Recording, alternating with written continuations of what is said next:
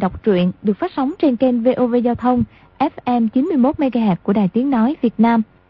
Thưa các bạn, trong chương trình đọc truyện đêm qua, chúng ta đã theo dõi phần 50 bộ truyện Lộc Đỉnh Ký của nhà văn Kim Dung.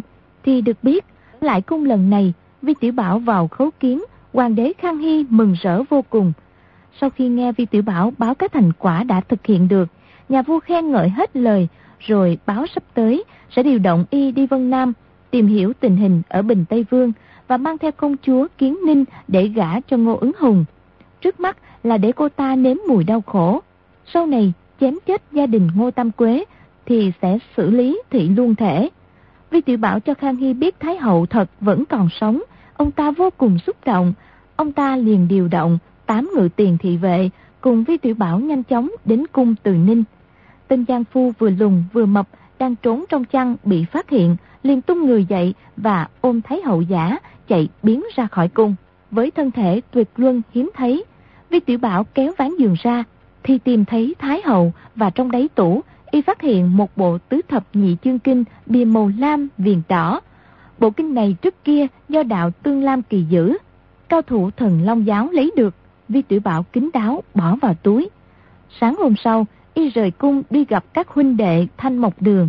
Vi Tiểu Bảo vào gian nhà đất, mở nắp quan tài, lấy năm bộ kinh cất giấu ngày trước. Lúc y đang định đóng nắp quan tài, thì Trịnh Khắc Sản và Phùng Tích Phạm vừa đến.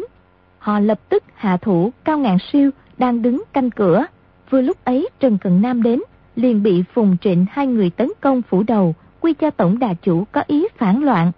Không kịp suy nghĩ, Vi Tiểu Bảo xé gói vôi bột, tung thẳng vào mắt ba người, đồng thời đâm chủy thủ vào ngực Phùng Tích Phạm. Lão ta còn may mắn nhưng chưa thủng tim, dò dẫm dọc bức vách, lần dò đến cửa thoát đi. Bây giờ mời quý vị và các bạn theo dõi tiếp bộ truyện này.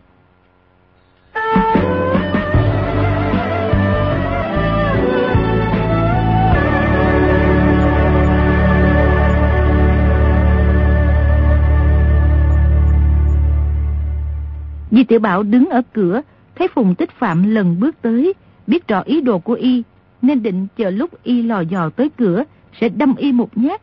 Nhưng nghĩ người này võ công rất cao, cho dù đâm trúng, lúc y sắp chết cũng sẽ xoay tay chém một kiếm. Cái mạng nhỏ của mình không khỏi bị nguy hiểm. Di Tiểu Bảo cầm chủy thủ, nhẹ nhàng đâm vào khung cửa khoảng chưa đầy hai tấc. Thấy Phùng Tích Phạm cách cửa còn không đầy hai thước, đột nhiên thét lên. Ta đang ở... Chữ trong chưa ra khỏi miệng, thì Phùng Tích Phạm đã ra chiêu cực nhanh. Một kiếm chém xuống, choàng một tiếng, trường kiếm chém vào thanh chủy thủ bị gãy làm hai đoạn.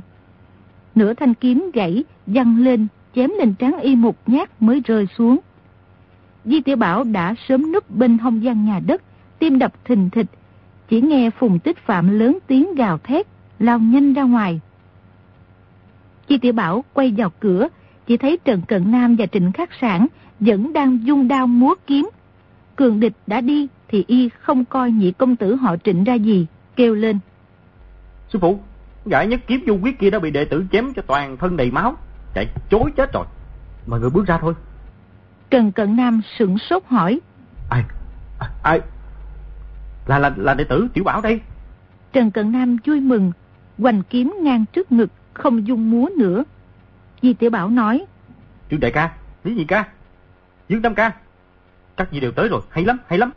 Cái tên tiểu tử thối tha hội trịnh này còn không bỏ khí giới đầu hàng. Các vị nhất tề sống linh, loạn đạo phanh thay ra. Trịnh khắc sản giật nảy mình, đâu biết Di Tiểu Bảo chỉ giờ phô trương thanh thế bèn kêu lên, sư phụ, sư phụ. Không nghe Phùng Tích Phạm trả lời, y hơi ngần ngừ một chút, rồi lập tức ném đơn đao trong tay xuống. Di Tiểu Bảo quát. Quỳ xuống. Trịnh khắc sản khuỵu hai chân quỳ xuống đất. Di Tiểu Bảo cười ha hả, nhặt đơn đao lên, kề mũi đao nhẹ nhẹ vào yết hầu trịnh khắc sản quát. Đứng dậy, đi qua bên phải. Tiến lên trước ba bước, bò xuống, chui vô. Di Tiểu Bảo quát một câu, trịnh khắc sản run rẩy tuân lệnh làm theo, bò vào quan tài. Di Tiểu Bảo hô hô cười rộ, sấn tới đầy nắp quan tài lại, cầm bọc kinh thư giác trên lưng nói. Sư phụ, chúng ta mau đi rửa mặt. rồi cầm tay Trần Cận Nam bước ra khỏi gian nhà đất. Hai người đi được bảy tám thước, thấy Cao Ngạn Siêu nằm ngã bên luống qua. Di Tiểu Bảo giật nảy mình, bước lên đỡ y dậy. Cao Ngạn Siêu nói. Cứu tốt đại chủ mới quan trọng, thuộc hai chỉ bị phong tỏa quyệt đạo, không sao đâu. Trần Cận Nam cúi xuống, vỗ vào lưng và hông y mấy chưởng, quyệt đạo lập tức giải khai. Cao Ngạn Siêu nói. Mắt ông đại chủ bị sao vậy? Trần Cận Nam cau mày nói. Bị trôi bột, phải dùng dầu cải để rửa, không được dùng nước. Rồi nắm tay y rào bước đi mau. Di Tiểu Bảo nói. Ta sẽ quay lại ngay. Rồi trở vào gian nhà đất, cầm búa đóng luôn bảy tám cái đinh vào nắp quan tài, nói. Trịnh công tử, ngươi cứ nằm nghỉ ở đây vài hôm. Tính ra người rất may. Một dạng lượng bạc thiếu ta coi như xóa nợ, cũng không cần phải trả nữa. Rồi cười ầm lên một hồi, trở vào đại sảnh. Chỉ thấy Cao Ngạn Siêu đã dùng dầu cải rửa vôi bột trong mắt cho Trần Cận Nam, lại băng bó vết thương cho y. Bọn phong tế trung, tiền lão bản, quyền trinh đạo nhân nằm đầy trong sảnh. Trần Cận Nam đang giải quyết cho mọi người. Nguyên Phùng Tích Phạm đột nhiên tới tập kích, y võ công đã cao, lại đánh bất ngờ, khiến mọi người trở tay không kịp. Bọn phong tế trung hoàn toàn không phải tụ họp ở một chỗ, mà là nghe tiếng xông ra ứng chiến, đều bị y lần lượt điểm quyệt ngã lăn ra. Mọi người đều vô cùng tức giận, chỉ là tổng đà chủ đang ở trước mặt, không tiện ngoát miệng chửi lớn. Cao ngàn Siêu nói lại tình hình Di Tiểu Bảo dùng ngụy kế đâm phùng tích phạm trọng thương. Mọi người lập tức vô cùng vui vẻ, đều nói thằng khốn ấy gian ác như thế, mong sao y bị vôi bột làm cho mù cả hai mắt. Trần Cận Nam hai mắt sưng dù, nước mắt không ngừng ứa ra, vẻ mặt trịnh trọng nói. Tiền huynh đệ, cao huynh đệ, các người đi rửa vôi bột trong mắt cho trịnh nhị công tử rồi mời y vào đây. Tiền cao, hai người dân dạ. Di Tiểu Bảo đột nhiên a một tiếng, giả giờ ngất đi, hai mắt nhắm nghiền. Trần Cận Nam tay phải dương ra một cái, nắm cánh tay y hỏi. Sao vậy? Ờ, con con ờ, con vừa rồi sợ, sợ quá, sợ họ hại chết sư phụ. Bây giờ tay chân không còn chút khí lực nào. Trần Cận Nam bế y đặt lên ghế nói. Người nghỉ ngơi một lúc đi. Nguyên Di Tiểu Bảo tự biết mình ném vôi bột vào mắt người ta thật là hành vi hạ lưu. Năm trước Mao Thập Bác đã vì thế mà đánh y một trận. Tuy quần hùng đều cực lực khen ngợi y cơ trí, nhưng nghĩ họ là thuộc hạ của mình, tự nhiên phải vỗ mông ngựa. Sư phụ lại là bậc đại anh hùng, đại hào kiệt. So với Mao Thập Bác còn cao gấp 10 lần thì nhất định sẽ phạt nặng, bèn rắp tâm ngất đi trước cho sư phụ không xuống tay được. Nếu muốn đánh thật thì cũng nhẹ tay hơn.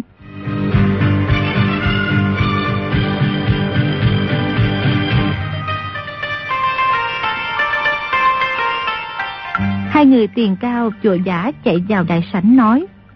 Tống đại chủ, không thấy trịnh nhị công tử đâu, chắc đi chạy rồi. Trần Cận Nam cau mày nói.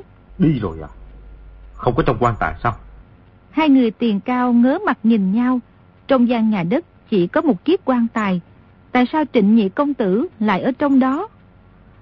Trần Cận Nam nói. Chúng ta đi xem thử. Rồi dẫn mọi người vào gian nhà đất.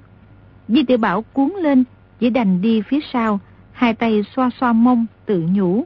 Mông ơi là mông, sư phụ nghe ta bỏ thằng tiểu tử thối tha ở vào quan tài, thì lão huynh ngươi khó tránh khỏi bị đánh thêm vài hèo, thiệt không phải với ngươi quá à.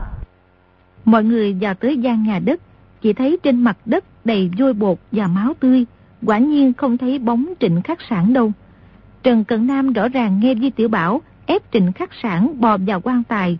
Lúc ấy nắp quan tài lại đã đóng đinh, vô cùng nghi ngờ, hỏi. Tiểu Bảo, người đóng đinh quan tài dốt trịnh công tử phải không? Di Tiểu Bảo thấy vẻ mặt sư phụ không hay, bèn chối. An con đâu có đâu. Hay là y sợ bị sư phụ giết nên tự đóng đinh cũng chưa biết chừng. Nói bậy, mau nảy đinh ra. Đừng để y chết nha. Tất cả mau lên, mau lên. Tiền lão bản và cao ngàn siêu dớ lấy búa đục, dội vàng nảy đinh ra, nhấc nắp quan tài lên. Bên trong quả nhiên có một người nằm. Trần Cận Nam kêu lên, nhị công tử, rồi đỡ người ấy ngồi dậy. Mọi người vừa nhìn thấy đều bật tiếng la quảng. Trần Cận Nam buông tay ra lùi lại hai bước. Người kia lại ngã xuống đáy quan tài. Mọi người cùng bật tiếng la. quan phu tử. Trong chớp mắt ấy, mọi người đã thấy người trong quan tài rõ ràng là quan an cơ. Trần Cận Nam lại bước dội tới đỡ lên, chỉ thấy quan an cơ hai mắt trợn trừng, đã chết rồi nhưng thân thể còn ấm, dường như chết chưa bao lâu. Mọi người vừa quảng sợ vừa đau xót. Bọn phong tế trung, quyền trinh đạo nhân nhảy ra ngoài tường xem xét, nhưng đã không thấy bóng dáng địch nhân đâu. Trần Cận Nam cởi áo quan ăn cơ ra, chỉ thấy trước ngực y có một vết đỏ bầm hình bàn tay, kêu lên thất thanh, phùng tích phạm. Quyền trinh đạo nhân tức giận nói. Đúng là phong tích phạm, hồng sa chữ này là gió công độc môn của phái côn lung y. Gã ác tặc này bị trọng thương, trong chốc lát đã quay lại phục thù. Thật là, y muốn cứu trình di công tử cũng được, nhưng sao lại giết hại quan dĩ ca? Mọi người nhao nhao chửi rủa ầm lên. Em vợ quan An Cơ là giả lão lục thì dập đầu xuống đất kêu trời khóc lớn. Trần Cận Nam im lặng không nói gì. Mọi người quay lại đại sảnh, tiền lão bản nói. Tổng đại chủ, nhị công tử và đại công tử tranh ngôi với nhau. Điều đó mọi người đều biết. Thiên địa hội chúng ta, xưa nay theo phép công làm việc. Đại công tử là con trưởng, đương nhiên chúng ta ủng hộ đại công tử. Nhị công tử đã sớm coi tổng đà, chỉ là thấy đinh trong mắt.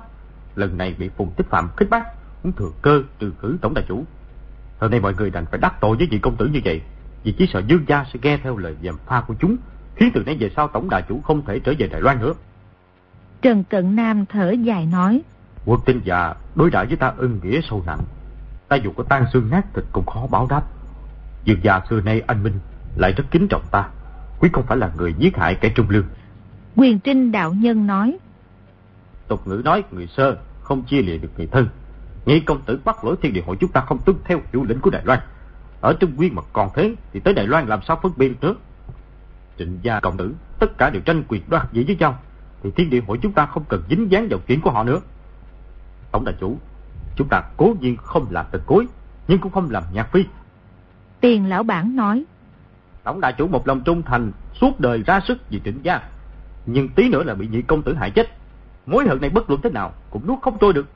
Trần Cận Nam lại thở dài nói. Bậc đại trưởng phu hành xử không thẹn với trời đất. Người ta muốn này nọ cũng mặc kệ họ. Có điều ta ngàn dạng lần không ngờ lại xảy ra biến cố này. Vừa rồi nếu không phải tiểu bảo cơ trí thì mọi người đều đã chết ổ mạng. Đáng tiếc cho quan nhị ca.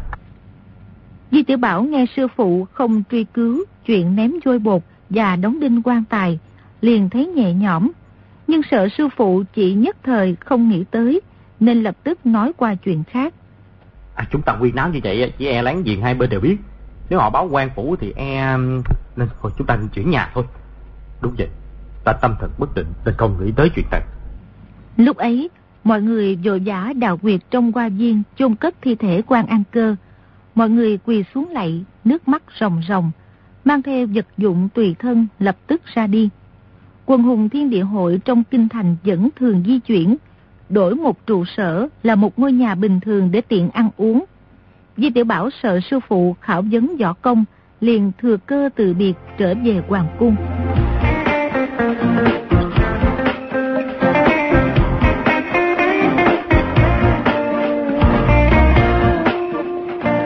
Di Tiểu Bảo về tới chỗ ở, cài then cửa lại, dỡ sáu bộ kinh thư ra xem. Quả nhiên thấy trong khoảng trống giữa bìa mỗi bộ kinh thư đều có rất nhiều mảnh da dê dụng. Y lấy tất cả ra rồi khâu bìa sách lại như cũ. Khâu chưa được nửa bộ đã cảm thấy chán ngán, nghĩ thầm. Nếu Song Nhi ở đây thì ai biết mấy hả? Lúc này có lẽ thị vẫn đang ở ngoài chùa Thiếu Lâm chờ mình. Mình bị sư phụ cũ nạn bắt đi thì nhất định con ao hoàng ngoan ngoãn này sẽ lo lắng gần chết. Thôi phải sai người đi gọi thị tới mới được. Y lại khâu mấy mũi, mắt đã mở không ra, liền cất kinh thư đi ngủ. Sáng sớm hôm sau, Di Tiểu Bảo lên thư phòng, đứng hầu nghe chỉ. Khang Hy nói. Ngày mai triều đình sẽ có chỉ phái người đưa công chúa Kiến Ninh đi dân Nam. Tứ hôn cho tên tiểu dương khốn kiếp họ ngô kia. Dạ, chỉ tiếc nô tài chưa hầu hạ hoàng thượng được mấy ngày, lại phải rời xa. Thái hậu nói với ta một chuyện trọng đại, lần này ngươi đi dân Nam là để thừa cơ làm việc ấy. Thái hậu nói, con ác phụ giả Thái hậu đó nguyên có một âm mưu trọng đại, thì muốn điều tra long mạch mãn châu để mà tìm cách phá hoại. Con già này tội lớn, ác cực nha. Di tiểu Bảo vừa buộc miệng nói xong, dội đưa tay bịt miệng, tự biết trước mặt hoàng đế mà chửi mắng thô tục như vậy, không khỏi quá bất kính. Nào ngờ Khang Hy không hề để ý, nói theo. Đúng, con già này đúng là không ra gì. Thái hậu chịu khổ, chịu nhục, tha chết chứ không nói, mới khiến cho gian kế của con già này không thành công. Trời cao phù hộ, sở dĩ Thái hậu được bình yên đến nay là toàn nhờ không chịu tiết lộ điều bí mật này. Di Tiểu Bảo đã biết rồi, nhưng lại nói. Hoàng thượng, chuyện bí mật tày trời này á, tốt nhất á, người đừng nói với nô tài. Thêm một người biết là thêm một phần nguy hiểm bị tiết lộ đó. Ngươi càng ngày càng tiến bộ, hiểu được mọi chuyện cần phải cẩn thận. Nhưng từ ngày ngươi làm gì cho ta đến nay, chưa hề tiết lộ ra ngoài chuyện gì. Nếu cả ngươi, ta cũng không tin, thì ta chẳng còn ai để tin nữa. Di Tiểu Bảo mấy trăm khúc xương trong toàn thân đều lập tức nhẹ bổng, còn mấy lượng mấy tiền quỳ xuống dập đầu nói. Được hoàng thượng tin cậy như vậy, nô tài dù bị cắt lưỡi cũng không dám tiết lộ nửa câu về những gì hoàng thượng căn dặn. Bí mật về long mạch nhà đại thanh ta, nguyên là cất giấu trong tám bộ tứ thập nhị chương kinh. Di tiểu Bảo giả giờ kinh ngạc, luôn miệng nói. Ồ, oh, thì có kỳ lạ. Có chuyện như vậy sao hoàng thượng? Thiệt ngàn dạng lần không sao ngờ được. Năm ấy sau khi giúp chính dương và tiến vào cửa quan, đã đem tám bộ kinh thư chia cho kỳ chủ tám đạo trong bát kỳ. Trong tám đạo, có quân ba đạo chấn hoàng kỳ, chấn bạch kỳ và tương hoàng kỳ là do tướng của thiên tử xuất lãnh. Nhưng ruộng đất tài sản vẫn thuộc kỳ chủ ba đạo quản lãnh. Bộ kinh của đạo chấn hoàng kỳ, phụ hoàng vẫn giữ bên người. Đem lên núi Ngũ Đài, sau đó sai ngươi cầm về đưa cho ta. Kỳ chủ đạo tương bạch kỳ có tội, bộ kinh của đạo tương bạch kỳ bị tịch thu vào cung, phụ hoàng bèn tặng cho hoàng hậu đoan kính. Di Tiểu Bảo tự nhủ. Lão hoàng gia sủng ái hoàng hậu đoan kính thì thứ tốt nhất đương nhiên tặng cho bà ta. Nếu đổi là mình thì tám bộ kinh thư mà tịch thu được hết vào cung, mình cũng tặng tất cả cho bà ta. Khang Hy nói tiếp. Còn cha hại chết hoàng hậu đoan kính đương nhiên cũng đã chiếm bộ kinh thư của hoàng hậu.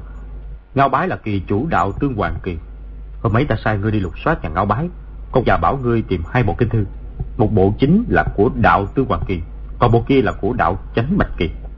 Dạ, nếu sớm biết con già xấu xa vậy thì nô tài sẽ về bẩm với con già là tìm không thấy, rồi lén dân cho hoàng thượng. Lúc ấy chúng ta không biết con già là Thái Hậu giả, lại không biết mấy bộ tứ thập nhị chương kinh có can hệ trọng đại như vậy. Nếu ngươi bậy bạ như thế thì ta không thể không thể không đánh vào bông ngươi. dạ dạ dạ. Đánh vào bông thì có đáng gì đâu, ngươi không cần cách xáo.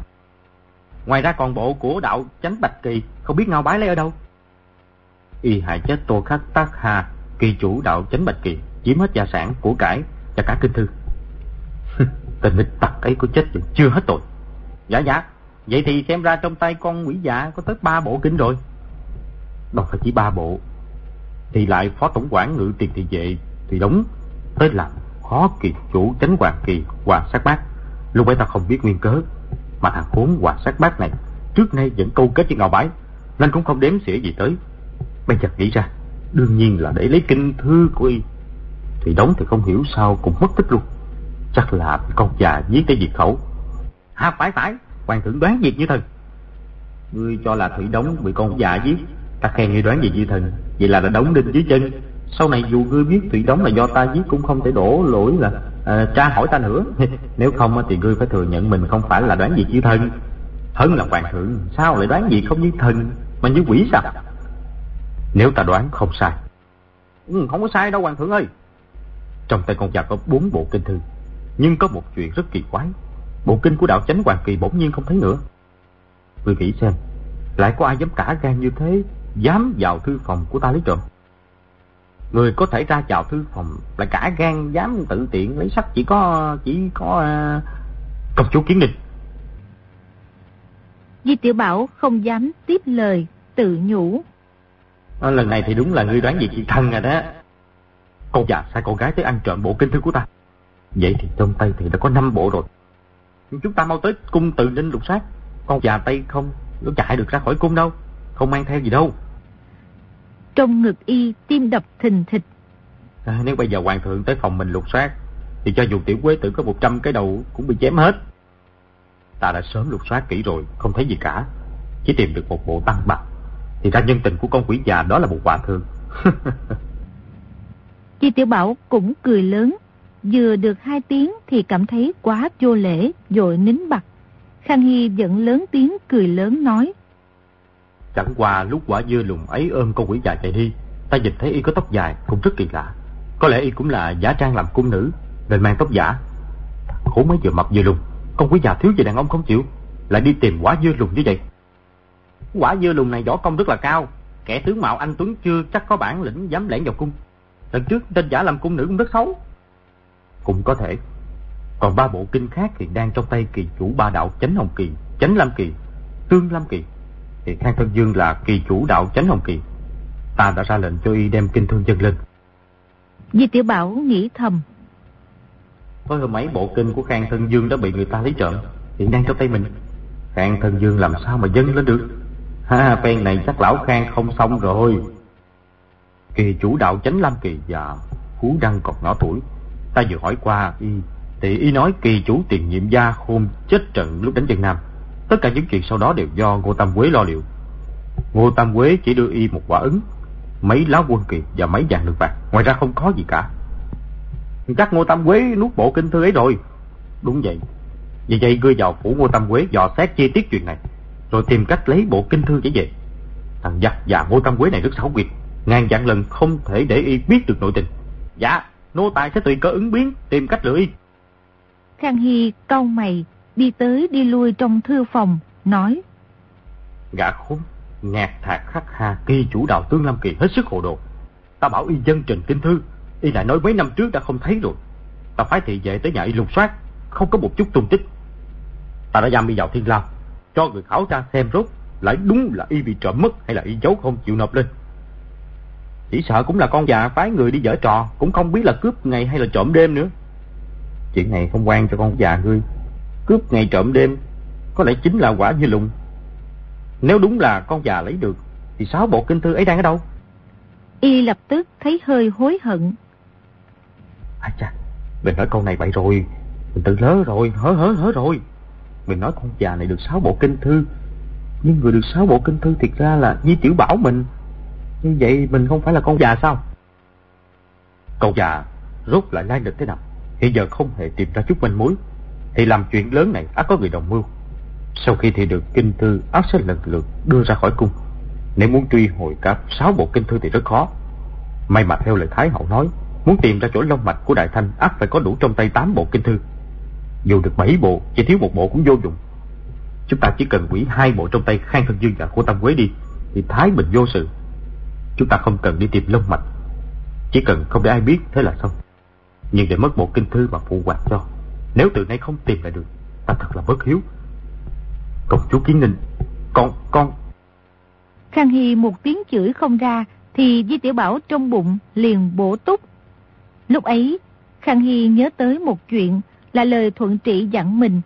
Trong tăng phòng chùa Kim Cát ở núi Ngũ Đài.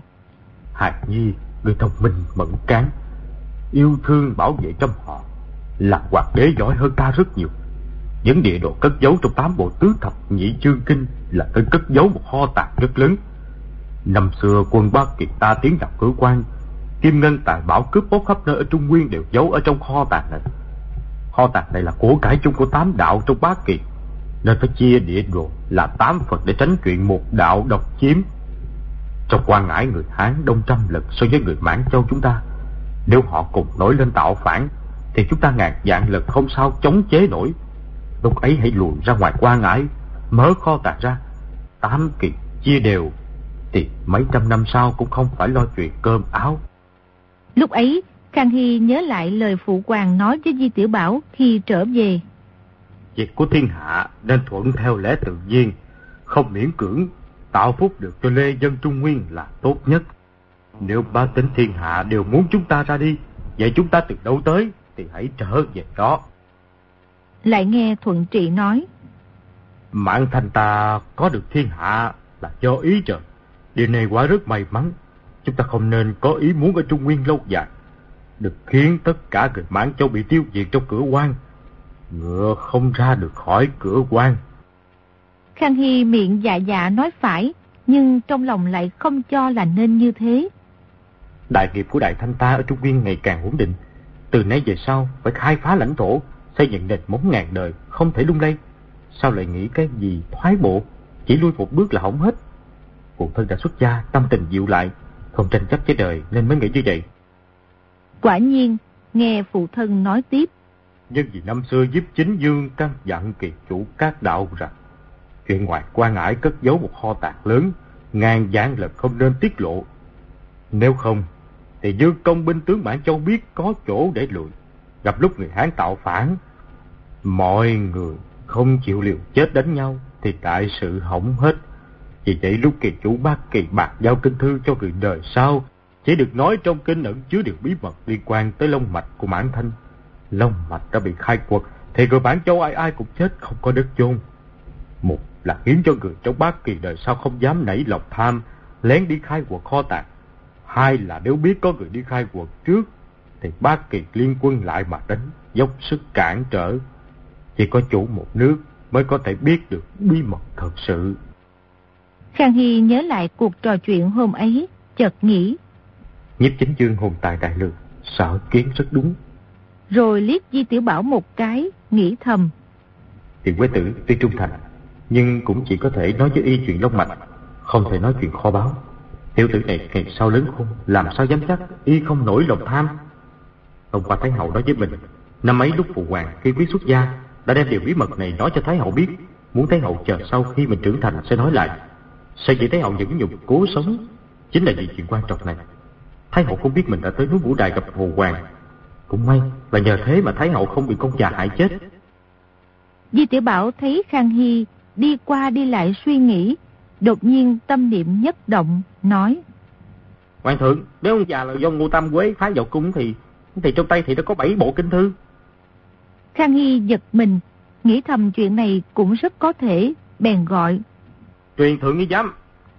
Qua một lúc, một thái giám già bước vào thư phòng dập đầu là thái giám tổng quản thượng y giám. Khang Hy hỏi. Điều tra rõ chưa? Bẩm hoàng thượng, nô tài đã điều tra rất kỹ. Chất liệu áo tăng bào ấy được chế tạo trong thành Bắc Kinh. Khang Hy ồ một tiếng, Di Tiểu Bảo mới hiểu rõ. À, thì ra hoàng thượng muốn điều tra lai lịch của quả dư lùng. Chất liệu áo y được chế tạo trong kinh thì điều tra chẳng được gì hết. Thái giám đó lại nói. Nhưng quần áo lót của người đàn ông ấy làm bằng tơ tầm ở vùng Cẩm Châu Liêu Đông. Khang Hy trên mặt lộ vẻ vui mừng, gật đầu nói. Người lùi ra đi. Viên thái giám ấy dập đầu lui ra. Khang Hy nói. Chị e người đoán đúng rồi. Quả dư lùng này không chừng có dây mơ rễ má với ngô tầm quế. Nô tài cũng không rõ. Trước khi của tầm quế trấn thủ Sơn Hải quan Cẩm Châu là địa hạt quy. Quả dư lùng này có thể là bộ thuộc quy. Đúng vậy quan thượng, anh Minh, đoán nhất định không sai. Nếu con quỷ già trốn về Việt Nam thì chuyến đi này của ngươi thêm một phần nguy hiểm. Ngươi hãy đem theo nhiều thị vệ và lấy thêm ba ngàn quân trong kiêu kỳ doanh. Dạ, xin hoàng thượng yên tâm. Tốt nhất là nô tài có thể bắt con quỷ già và quả dư lùng đem băm ra ngàn mảnh cho Thái hậu hả giận. Khang Hy vỗ vai Di Tiểu Bảo, mỉm cười nói. Nếu ngươi có thể lập được công lớn như vậy cho Thái hậu hả giận. ngươi còn quá nhỏ và quan chức là quá to, quá lớn. Ta thấy hơi khó xử đó. Có điều tiểu hoàng đế và tiểu đại thần chúng ta làm được những việc lớn như vậy, khiến bọn quan già phải trợn mắt há miệng cũng rất thú vị. Hoàng thượng tuy nhỏ tuổi mà anh Minh nhìn xa thấy rộng, đã sớm làm cho bọn lão quan trong lòng khâm phục. Lúc nào người lo liệu xong việc cô Tam Quế thì thật đúng là tiền vô lai giả hậu vô cổ nhân. Còn bà nó, tiền vô cổ nhân, hậu vô lai giả. Người thông minh lanh lợi, nhưng lại bất học vô thuật thì không chịu đọc sách. Hay, dạ dạ dạ, nô tài khi có thời giờ rảnh rỗi, phải đọc sách mấy ngày mới được. Thật ra Di Tiểu Bảo thô bỉ vô văn, nhưng Khang Hy lại thích. Bên cạnh Khang Hy, bọn thần tử văn học theo hầu muốn bao nhiêu có bấy nhiêu. Suốt ngày cứ nghe dẫn chứng sách vở đã quá nhiều. Được cùng Di Tiểu Bảo nói những lời thô tục đầu đường xó chợ, lại cảm thấy thú vị.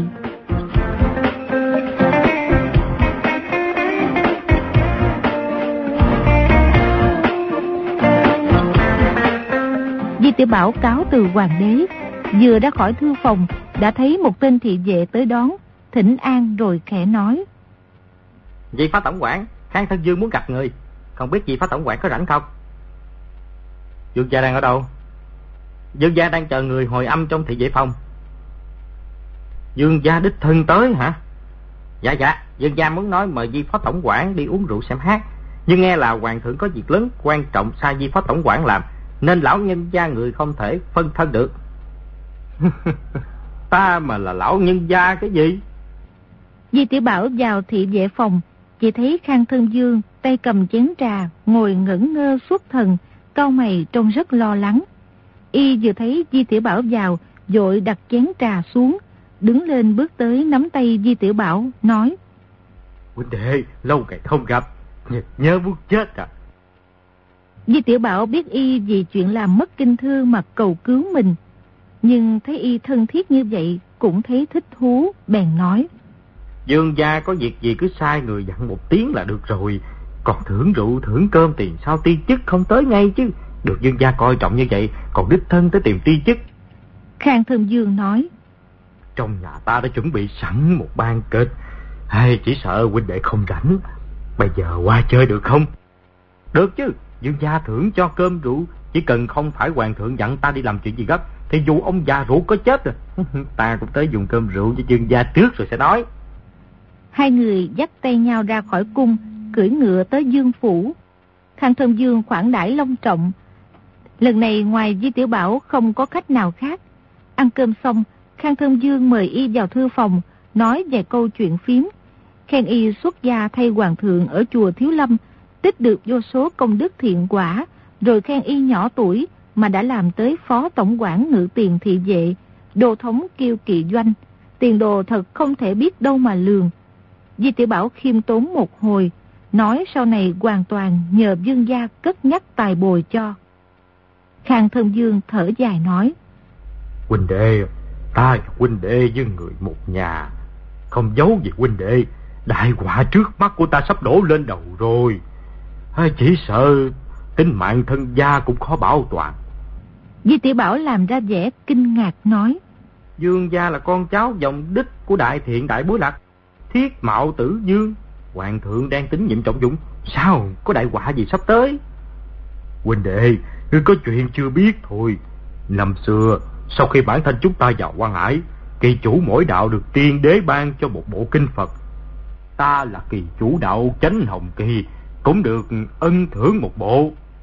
Hôm nay hoàng thượng triệu kiến muốn ta đem kinh thư tiên đế ban cho trình lên nhưng ai nhưng bộ kinh ấy ta không hiểu vì sao lại lại bị ăn trộm mất rồi. Di Tiểu Bảo trên mặt đầy vẻ ngạc nhiên nói. Thì cả kỳ quá, vàng bạc sao không trộm, sách có gì hay đâu mà trộm. Bộ sách ấy đúc bằng vàng hả? Hay là viền đây châu ngọc chân quý rất đắt giá? Cũng không phải vậy. Chẳng qua cũng là kinh thư bình thường thôi. Nhưng ta đã không thể bảo quản tốt tặng vật của tiên đế thật là đại bất kính. Hoàng thượng bỗng nhiên muốn ta trình lên, chỉ sợ là hoàng thượng đã biết ta làm mất bộ kinh, muốn truy cứu chuyện này. Huynh đệ, huynh đệ cứu ta với. Nói xong, đứng lên thỉnh an. Di Tiểu Bảo dội đáp lễ nói. Dương gia khách khí như vậy, há muốn tiểu nhân tổn thọ sao? Khang Thân Dương mặt mũi rầu rĩ nói. Huynh đệ, nếu huynh đệ không nghĩ cách giúp ta thì ta, ta đành tự tử. Dương gia, Dương gia cũng không khỏi quá xem nặng chuyện này rồi. Ngày mai ta đem chuyện này tâu lên hoàng thượng, nhiều nhất cũng chẳng qua phạt tổng Dương gia mấy tháng. Hoặc giả giao cho tôn nhân phủ thẩm xét một phán đâu có gì liên quan đến tính mạng đâu nè. Ta chỉ cần bảo toàn được tính mạng dù có cách chức thân dương của ta đi. Phạt ta làm thứ dân ta cũng tạ ơn trời đất, mãn nguyện lắm rồi. Ngạc hạt khát tha kỳ chủ đạo trương lam kỳ. Vì làm mất kinh thư mà hôm qua bị giam vào thiên lao. Nghe nói bị đánh đập tra khảo. Hoàng thượng sai người tra vấn xem bộ kinh thư ấy rốt lại đang ở đâu. Nói xong Da thịt trên mặt giật giật. Rõ ràng y nghĩ tới thảm họa bị giam trong thiên lao Thân chịu khổ hình. Di tiểu Bảo câu mày nói Chà, bộ kinh thư ấy thiệt sự quan trọng vậy sao? À phải rồi Hôm tịch bi tài sản của Ngao Bái Thái hậu sai ta tới tìm uh, uh, hai bộ tam thập nhị gì chân kinh tứ thập chân kinh gì đó Bộ kinh dương gia mất chắc là cái đó đó hả? Khang Thân Dương vẻ mặt càng bồn chồn nói. À, chính, chính nó là tứ thập nhị chương kinh. Vừa tịch biên tài sản nhà ngao bái, Thái hậu cái gì cũng không cần, chỉ cần kinh thư. Đủ thấy vật ấy không phải tầm thường. Huynh đệ có tìm được không? Tìm thì tìm được rồi. Thằng khốn ngao bái cất kinh thư dưới hầm trong phòng ngủ. Ta tìm toát cả mồ hôi. Bộ kinh ấy mà có gì kỳ lạ vậy? Ta tới các chùa tìm giúp cho dương gia năm bảy bộ dân lên hoàng thượng là được. Kinh thư tiền đế, khâm tứ, khác hẳn kinh Phật tầm thường trong các chùa chiên, không nhập nhẹp được đâu. Di Tiểu Bảo vẻ mặt trịnh trọng nói. Vậy thì đúng cũng hơi phiền phức ha. Không biết dương gia muốn ta làm chuyện gì? Chuyện này ta thật khó nói ra. Sao sao có thể nhà huynh đệ làm chuyện khí quân? Di Tiểu Bảo vỗ ngực nói. Dương gia cứ nói không hề gì. Người coi Di Tiểu Bảo là bằng hữu. Thì ta vì Dương gia mà mất cái bạn nhỏ này cũng là một phen nghĩa khí. Được. Người cứ đi tâu với hoàng thượng nói bộ kinh thư ấy Di Tiểu Bảo ta mượn. Rồi không tưởng thật là mất. Mấy hôm nay hoàng thượng ta lắm. Cùng lắm đánh tan trận thôi. Hả? Chưa chắc đã chém đầu ta đâu. À, đa tạ ý tốt của huynh đệ. Nhưng cách này e là không được. Hoàng thượng sẽ không tin huynh đệ mượn kinh thư để xem. Ta tuy từng làm hòa thượng, nhưng một chữ to bằng quả bí cũng không biết. Chuyện mượn kinh thư để xem. Chỉ e hoàng thượng sẽ rất không tin. Thôi, chúng ta nghĩ cách khác đi. Ta muốn gặp huynh đệ. Nhờ huynh đệ. Liên tiếp nói ba tiếng nhờ huynh đệ, rồi không nói tiếp nữa. Chỉ đưa mắt nhìn Di Tiểu Bảo xem thái độ của y. Di Tiểu Bảo nói. Dự gia, ngươi cứ bất tất ngập ngừng. Cái mạng nhỏ xíu của huynh đệ. Hử? Tay trái nắm biếm tóc mình, tay phải chém vào cổ mình một nhát, rồi làm ra vẻ hai tay bưng đầu dâng lên nói. Ta giao cho người, chỉ cần không phải chuyện nguy hại cho hoàng thượng thì chuyện gì ta cũng theo lời người. Khang Thơm Dương cảm mừng nói. Huynh đệ nghĩa khí sâu nặng như vậy, ca ca không cần nhiều lời nữa. Ta chỉ muốn nhờ huynh đệ tới chỗ Thái Hậu hay Hoàng thượng, lén trộm một bộ kinh. Ta đã gọi sẵn mấy chục tên thợ giỏi chờ ở đây. Chúng ta cả ngày lớn đêm làm giá một bộ, thì mới mong qua được cửa ải này. Có thể làm giống hệt được sao? Được, được. Nhất định là có thể làm giống hệt, đảm bảo không có sơ suất. Sau khi làm xong, huynh đệ đem kinh thư trả về chỗ cũ, quyết không dám làm trầy xước một chút. Thật ra y biết rõ, trong lúc dội vàng làm giả một bộ kinh thư mà muốn không có chút sơ hở nào là rất khó. Nên định đánh tráo bộ kinh giả đưa Di Tiểu Bảo trả về chỗ cũ, lấy bộ kinh thật trình lên hoàng đế. Y đoán Di Tiểu Bảo không biết chữ, khó phân biệt được thật giả. Sắp tới không bị phát giác ra thì đó là điều may. Còn nếu bị phát giác ra thì cũng không trút tội lên đầu mình được. Có điều dụng ý ấy, lúc này y không tiện nói thẳng ra. Di Tiểu Bảo nói. Được, chuyện không thể chậm trễ. Ta sẽ tìm cách đi lấy trộm dừng gia cơ trong phủ chờ hồi âm ha. Khang thân Dương, thiên ân dạng tạ, đích thân tiễn Di Tiểu Bảo ra tới cổng, luôn miệng dặn y phải cẩn thận. Di Tiểu Bảo về phòng, lấy mấy chục mảnh da dê dụng ra, chấp lại với nhau, nghĩ thầm tám bộ đã được bảy, dù thiếu một chút cũng có thể chấp được đại khái. Nào ngờ mất cả nửa giờ, ngay cả một góc bản đồ cũng chấp không được. Y vốn không nhẫn nại nên chán nản, bèn không chấp nữa, đem mớ da dê dụng gói vào giấy dầu, bên ngoài lại gói thêm lớp giấy dầu nữa, cất cẩn thận trong người, nghĩ thầm. Lão Khang là kỳ chủ đạo chánh hồng kỳ, bộ kinh của y đương nhiên là bì đỏ, ngày mai mình cầm một bộ khác đưa cho y là được rồi.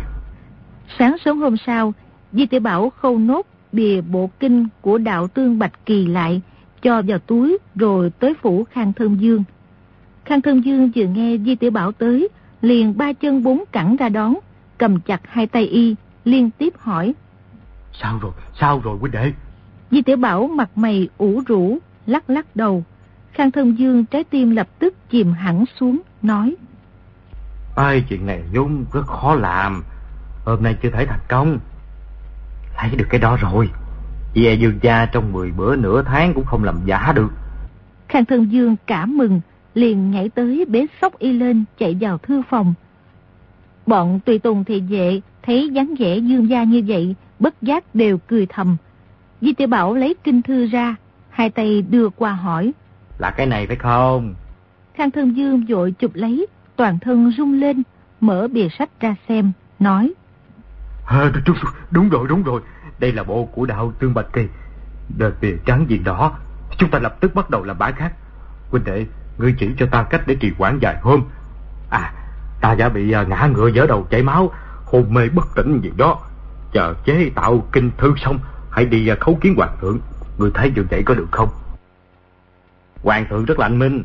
Ngươi làm cái trò này á, trong lòng người sẽ nghi ngờ. Khi dương gia trình sách giả lên hoàng thượng xem kỹ, chỉ e trò biệp này sẽ bị phát hiện liền. Bộ kinh thư này và bộ dương gia làm mất, trừ màu bìa sách ra, còn có chỗ nào khác không? Chỉ có màu bìa là khác thôi, ngoài ra đều giống hệt nhau. À, vậy thì dễ thôi. Người đổi cái bìa bộ sách này đi. Hôm nay cứ cầm trình lên hoàng thượng. Khang thân dương vừa kinh ngạc, vừa vui mừng, rung giọng nói. Chuyện này, chuyện, chuyện, chuyện, chuyện này, trong, trong cung bị mất kinh thư, khi điều tra ra, chỉ e sẽ liên lụy tới huynh đệ. Tối hôm qua ta lén trộm sách trong thư phòng ra, không ai nhìn thấy. Dù có người nhìn thấy, tao đoán cái bọn ấy cũng không dám nói. Ta đảm bảo Dương gia không can hệ tới cái chuyện này là được rồi. Khang Thân Dương trong lòng cảm kích, bất giác ứa nước mắt, nắm hai tay y, nghẹn ngào không nói nên lời.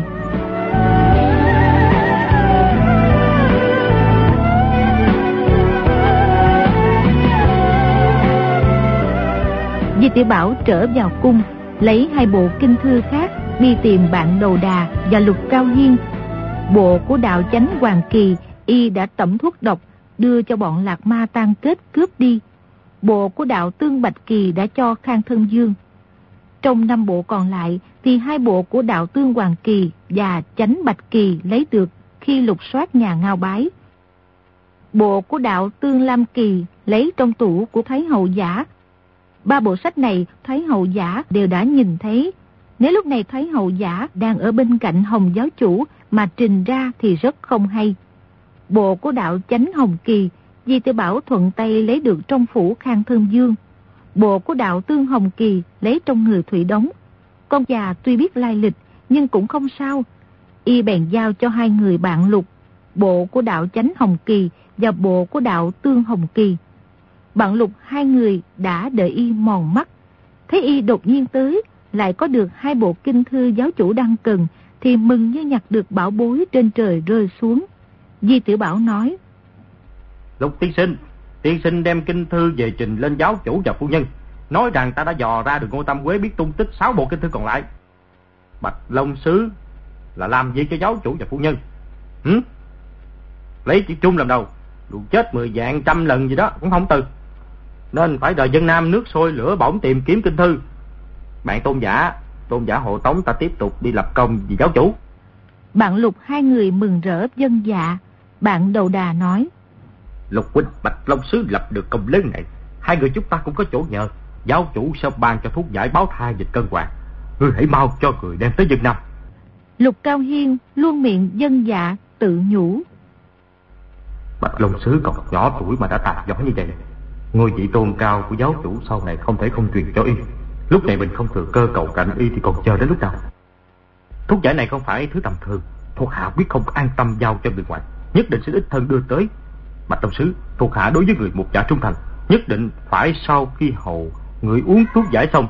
Thuộc hạ và bạn huynh mới uống. Nếu không thì cho dù dược tính của báo thai dịch cân hoàng phát tác, thuộc hạ có thuốc giải trong tay cũng thà chết chứ không quyết uống trước. Tốt lắm, tốt lắm. Lục huynh đối với ta trung thành như vậy, ta không bao giờ quên tấm lòng của ngươi. Lục Cao Hiên cảm mừng, khom người nói.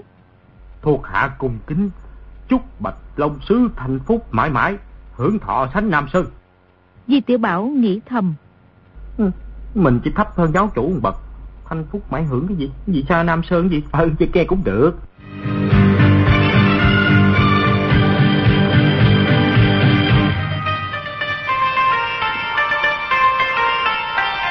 Y về cung không lâu thì có thái giám tuyên chỉ của triều đình phong Di Tiểu Bảo làm nhất đẳng tử tước, tứ hôn sứ, hộ tống công chúa Kiến Ninh đi dân Nam, tứ hôn cho Ngô ứng hùng thế tử của Bình Tây Dương. Ngô ứng hùng được phong tam đẳng tinh kỳ ni các phiên gia, thiếu bảo kim thái tử Thái Bảo. Di Tiểu Bảo lấy tiền thưởng cho thái giám tuyên chỉ, nghĩ thầm.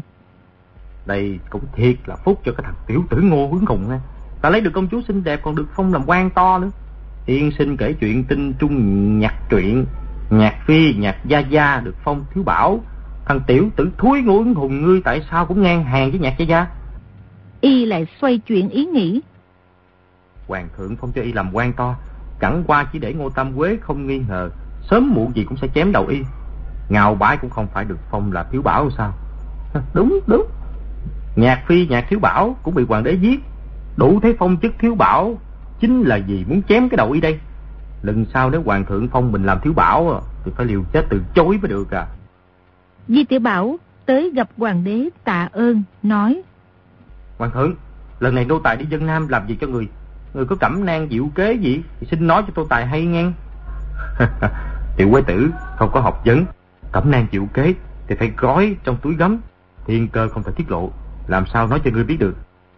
À thì ra là vậy, tiếc là nô tài không biết chữ, nếu hoàng thượng có cẩm nang diệu kế thì dễ tranh cũng được. Hoàng thượng, lần trước người dặn nô tài tới chùa Thanh Lương làm trụ trì á, đạo thánh chỉ ấy vẽ rất là đẹp. Từ xưa đến nay, thánh chỉ không dùng chữ mà dùng hình vẽ, e chỉ có hai người vua tôi, chúng ta mới mở đầu thôi. Đây gọi là tiền vô cổ nhân, hậu vô la giả.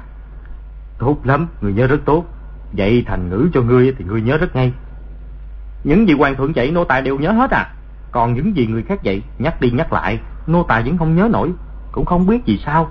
Cái những câu một lời nó ra ngựa gì đó khó đuổi, con ngựa gì đó vẫn không nhớ được. Di Tiểu Bảo nói tới đó thì thái giám vào bẩm công chúa Kiến Ninh tới cáo từ. Khang Hy liếc Di Tiểu Bảo một cái rồi truyền cho vào. Công chúa Kiến Ninh vừa vào thư phòng liền lao vào lòng Khang Hy buồn tiếng khóc lớn nói. Hoàng đế ca ca, ta, ta không muốn lấy chồng ở dân Nam, xin người thu hồi thánh chỉ. Từ nhỏ Khang Hy vốn rất thích cô em gái này, nhưng từ sau khi biết được những hành vi độc ác của Thái Hậu giả, cũng sinh lòng chán ghét cả cô em gái. Gã nàng cho ngô ứng hùng, quả thật có ý làm hại. Lúc này thấy nàng khóc rất đáng thương, cũng thấy hơi bất nhẫn. Nhưng chuyện đã đến vậy thì khó thu hồi lệnh chỉ, bèn vỗ vỗ vai nàng, ôn tồn nói. Con gái lớn lên phải đi lấy chồng, ta chọn trượng phu cho cô, cũng rất xứng đáng. Thì quế tử, người nói cho công chúa biết đi, Ngô ứng hùng tướng mạo rất anh tuấn phải không? À, dạ đúng đúng. Công chúa, vị phò mã này của người là người nam tử đẹp trai nổi tiếng tỉnh dân Nam. Lần trước á, y tới Bắc Kinh, mà ngoài cổng có mười mấy cô nương đánh lộn luôn á. Đến nỗi chết mất ba người. Công chúa Kiến Ninh sửng sốt hỏi. Sao vậy? Thế tử Bình Tây Dương là người đẹp trai nổi tiếng thiên hạ. Hôm y tới Kinh á, hàng ngàn hàng vạn cô nương thái thái trong thành Bắc Kinh đều chen lấn nhau mà xem. Có mấy chục cô nương người lớn ta nè, ta lớn người, bạn đánh nhau lộn xộn. Đó. Công chúa Kiến Ninh đang khóc liền bật cười chì chiết. Ha! Ngươi lừa người, làm gì có chuyện đó? Công chúa, công chúa đoán coi, tại sao hoàng thượng phái ta hộ tống công chúa đi dân Nam, lại dặn ta mang theo nhiều thị vệ binh dũng để bảo vệ cho ổn thỏa. Đó là vì hoàng đế ca ca rất yêu thương ta. Đúng rồi, hoàng thượng anh Minh nhìn xa thấy động, nghĩ sâu lo xa. Công chúa nghĩ coi, phò mã đẹp trai anh Tuấn như vậy, không biết có bao nhiêu cô nương muốn làm vợ y. Giờ bỗng nhiên công chúa chiếm đi Thì thiên hạ không biết có bao nhiêu Dại dấm, hủ dấm, hộp dấm, bình dấm bị tan tành Có những cô nương biết võ nghệ tức giận biết đâu Sẽ tới làm khó công chúa Tuy công chúa võ nghệ cao cường Nhưng rốt lại một mình không địch nổi đông người đúng không Chính vì vậy lần này nô tài phải hộ tống công chúa xuống Nam Gánh nặng trên vai thiệt là không có nhỏ đâu á nghe Phải đối phó với lại à, đội nương tử quân dấm đường này Công chúa nghĩ thử coi Có thể gặp bao nhiêu tai nạn Cái gì đội nương tử quân giấm đường, người đúng là rất biết ăn nói quàng xiên. Lúc này nàng cười tươi như hoa, trên má vẫn còn động mấy giọt nước mắt lóng lánh, nhìn Khang Hy nói. Hoàng đế ca ca, sau khi tiểu quế tử đưa ta tới dân Nam rồi, thì cho y bầu bạn chuyện trò với ta cho đỡ buồn. Nếu không, ta không đi đâu. Được, được, cho y theo cô một thời gian. Đợi cô quen ở đó rồi hãy nói. Tiểu muội muốn y vĩnh viễn theo tiểu muội, không cho y về. Di tiểu Bảo thè lưỡi nói. Không có được đâu, nếu phò mã của người thấy ta phát ghét, tức giận chém một đau, tiểu quế tử không có đầu, không thể nói chuyện dễ khoay với công chúa nữa. Công chúa Kiến Ninh biểu môi nói. Y dám hả? Tiểu quế tử, trước khi đi dân Nam có một việc cần ngươi điều tra cho ta. Bộ kinh Phật trong thượng thư phòng không thấy đâu. Chuyện này hơi kỳ quái, Đồ vật trong này lại có người dám ăn trộm. Nói tới câu sau cùng, ngữ khí rất nghiêm khắc. Di tiểu Bảo ứng tiếng đáp. Dạ dạ. Công chúa Kiến Ninh xem vào. Hoàng đế ca ca, bộ kinh Phật của người là do tiểu mụ lấy đó. Cô lấy à? Tại sao không hỏi ta? Thái hậu bảo ta lấy. Thái hậu nói hoàng đế hàng ngày bận rộn đủ chuyện quân quốc. Hỏi người lấy bộ kinh Phật là chuyện nhỏ, cũng không cần làm phiền người. Khang Hy hừ một tiếng, không nói gì. Công chúa Kiến Ninh lè lưỡi năng nỉ. Hoàng đế ca ca, người đừng gì thế này mà giận ta. Sau này ta đi dân Nam rồi, dù có muốn lấy sách ở đây cũng không được nữa. Khang Hy nghe nàng nói rất đáng thương, lập tức mềm lòng, ôn tồn nói. Cô đi dân Nam, có cần gì cứ nói với ta. Ngừng một lúc, lại nói. Trong phủ Bình Tây Dương, đâu có thiếu thứ gì.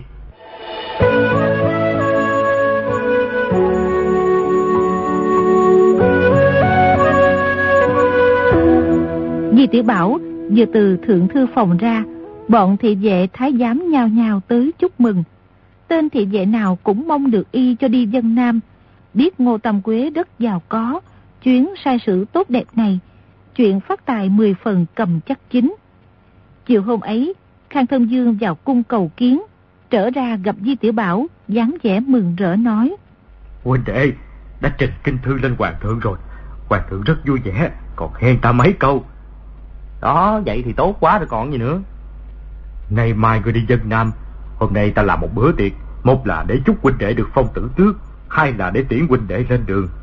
Rồi nắm tay Di Tiểu Bảo ra khỏi cung, lần này không phải về phủ Khang Thân Dương mà tới một phủ đệ sang trọng ở Đông Thành. Tòa nhà này tuy không rộng lớn bằng phủ Khang Thân Dương, nhưng điều khắc chạm trổ tinh di, dường qua cây cảnh núi đá bày biện rất hoa lệ. Khang Thân Dương nói, Huynh đệ, người thấy tòa nhà này thế nào? Đẹp lắm, đẹp, rất lộng lẫy. Dương gia thì biết hưởng phúc ha. Đây là nơi ở của Tiểu Phúc Tấn hả? Khang Thân Dương mỉm cười không đáp, mời y vào đại sảnh. Trong sảnh đã có rất nhiều quan lớn, bọn sách ngạch đồ, đa long đều ra đón. Tiếng chúc mừng gian lên không ngớt. Khang Thân Dương cười nói. Hôm nay chúng ta chúc mừng di đại dân thăng quan. Theo lẽ thì y ngồi ở ghế đầu mới phải. Có điều y là chủ ngôi nhà này thì đành ngồi ở ghế chủ nhà. Gì? Cái, cái, cái, gì cái gì mà mà mà, mà chủ ngôi nhà này? Tòa nhà này là tử tước phủ của di đại dân. Ca ca đã chuẩn bị cho ngươi. Phu xe, nhà bếp, nô bọc, tỳ nữ đều có cả. Nhưng gấp rút e không thể là đầy đủ. Huynh đệ thấy thiếu cái gì, chỉ cần sai người tới nhà ta lấy là được. Chi Tiểu Bảo kinh ngạc vui mừng xen lẫn. Mình giúp Khang Thương Dương chuyện khó kia, không mất đồng vốn nào, cũng không hề nguy hiểm. Tuy biết rõ nhất định y sẽ tạ ơn, nhưng ngàn dạng lần không ngờ lại được lễ vật trọng hậu thế này. Nhất thời nói không ra lời, chỉ nói... Cái cái này cái này sao sao lại lại lại lại vậy được? Khang Thân Dương nắm nắm tay y nói. Hai chúng ta giao tình thân thiết, sao còn phân biệt người này người kia? Thôi nào nào, mọi người cùng uống đi. Vị nào không say thì hôm nay không được về đó. Bữa tiệc này ai cũng uống say thỏa thích rồi mới giải tán. Chi Tiểu Bảo được phong tử tước, mọi người đều đã biết chức thái giám của y là do phụng chỉ cải trang nên không thể về cung ở nữa. Đêm ấy y ngủ trong phòng ngủ qua lệ, nhìn thấy không phải vàng bạc thì là gấm dốc, chợt nghĩ. Nếu mình mở một kỷ diện trong phủ tử trước này Mười lệ xuân diễn không bị kịp nghe